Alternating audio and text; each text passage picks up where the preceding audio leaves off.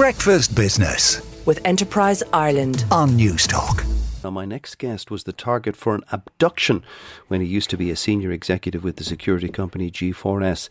After two such attempted tiger abductions, he decided to change jobs and found the recruitment process simply not good enough. So, what do you do? You set up your own recruitment technology company to help those looking for jobs whose CVs simply get lost in the system. Declan Murray, Ed Murphy is the founder and boss of AllSorter, which helps the recruitment space and is sitting in front of me. Good morning, Declan. Very good morning to you, Joe. We will talk about the technology business in a moment. Tell us about these pretty scary sounding abductions that you were subjected to. Well, looking back at it now, uh, it certainly was. It was a, a bit of a dynamic kind of uh, change to our normal routine lifestyle. Right. Uh, so we, you know, we ended up having to move house. Um, we moved house. We moved to a more secure, kind of gated, uh, what's the area. Um, so it was a little bit of a jolt uh, for me, my wife, my young kids. So Uh, a tiger abduction is where these these kidnappers or would be kidnappers try to kidnap your family and force you to open up a vault or open up some sort of security facility to get to nick the cash. Absolutely, yeah, and it's actually there was a spate of that uh, in the kind of 2010, 11, 12 type of um, time zone, and um, we just had to kind of roll with the punches. Um, you know, change our you know, we'll say routines. Uh, not do anything the same kind of uh, any particular day. Uh, never leaving for work at the same time. Uh, never going out at a particular time. Gosh, I mean Uh, that, that that is upsetting for a, for a family, especially if you've got a family. You're obviously your wife was very concerned as well. You said um, uh, the guards laid a trap for the second abduction. Is that right? They did actually, yeah. So uh, I ended up actually, um, you know, kind of looking out the window at about three o'clock in the morning. It was a uh, I'm essentially waiting to be abducted. Um, I had my wife and kids uh, locked away in a, in a room and um, looking out at the full moon, saying, you know, there must be a better way to uh, to basically earn a living. And Um, thank so- goodness the, the abduction never happened. Um, but you used it to say, okay, well, I'm going to have to get my CV out there. But you noticed, as many thousands of people have probably noticed, that CVs get lost or ignored entirely by recruitment agencies and other groups. Absolutely. For the first time in 20 years, I ended up actually, you know, producing a CV uh, and all of the rich um, data that you would put into your CV. And realizing very quickly that the systems, um, they're like electronic mailboxes that companies and um, you know, staffing agencies have, basically had maybe 2% or maybe 20% at max of the data that I had, you know, put into the CV.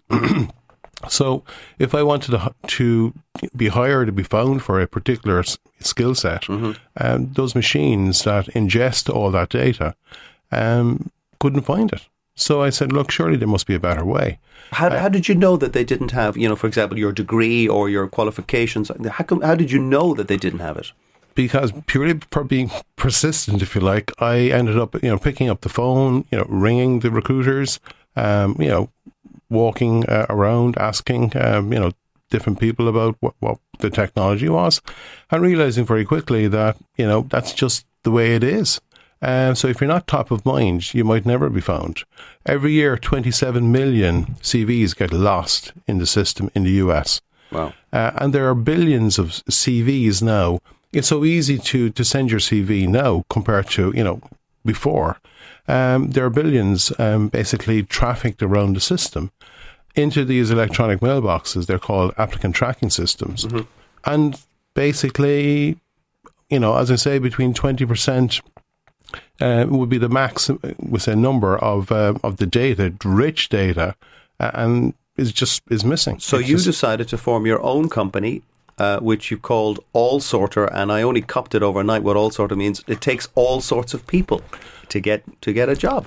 Absolutely, that's the we'll say the genesis um, of the the system. And delighted to say that AllSorter is now in use uh, right across the globe.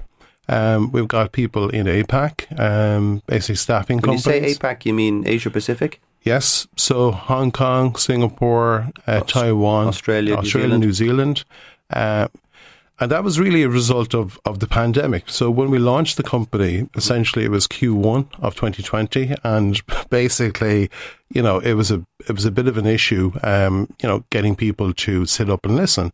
However, over in ANZ, um, you know, they didn't really have that type of issue. So thankfully, we went over um, lots of uh, late nights speaking to Australian uh, recruitment companies mm-hmm. and um, getting the, the good news out there. So currently, seventy percent of our business is actually uh, in that particular in, part in Asia, in Asia Pacific. Um, uh, would it be fair to say that uh, it's your company is potentially more of a technology company than it is a recruitment business? Oh well, one hundred percent. It's it's the technology is grounded in science. So we have, uh, thankfully, um, hooked up with uh, an associate professor in DCU uh, who's been with us since the very start, Dr. Brian Davis. Uh, my own sister is head of digital humanities in UCC. And, you know, f- the science is there. Um, you know, we've got backing from Science Foundation Ireland, Enterprise Ireland, um, Horizon 2020, which is the they call it the, the Champions Leagues of, of grants. So that's uh, the, the EU fund Horizon exactly. 2020, right? And we have pumped over a million um, into um, R and D, and our R and D cycle keeps on going. Um, and much of that is coding. Tell us a coding. little. Tell us a little bit about um, how you make sure that 100% of the important data points in within a resume or a CV doesn't get lost through the filters basically what we, we employ at natural language processing, the same technology that Google uh, employs in its query box. I'm sure we're all aware if we used Google 10 years ago to using Google now, mm. uh, we're almost like afraid of uh, how good it is because it's guessing where you're going with your query. Yeah. We, it finishes your sentence, which is a bit worrying. Absolutely. Yeah. So we employ NLP so we what is NLP? Natural language processing, which is actually making sense of of the document because the aesthetic layer is easy to read for everybody who can understand English. Mm-hmm. However, beneath that is essentially a layer of tag and structure uh, that the machines we mentioned earlier that ingest all this data, that's what they understand. So what AllSorter is doing is just translating that data into machine understandable data. And that's why the machines, it's almost like friendly um, interpretation of the data. So the machines can basically populate the fields that they, they populate. At the moment, you are business to business, B2B, but you're thinking of branching out into B2C to talk directly to consumers. Oh, not thinking. It's it's on our roadmap. We will be there uh, by Q3 of, of next year. We're currently after signing a deal with Hired Global. They would uh, have the largest uh, cohort of students, uh, approximately 3.5 million uh, per annum globally. Um, so they would be coming through our system by Q1. Uh, everybody will get a CV on a freemium level.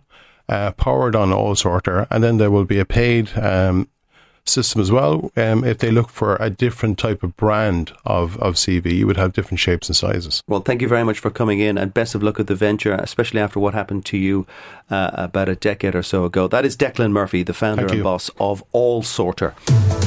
Breakfast Business with Enterprise Ireland on Newstalk.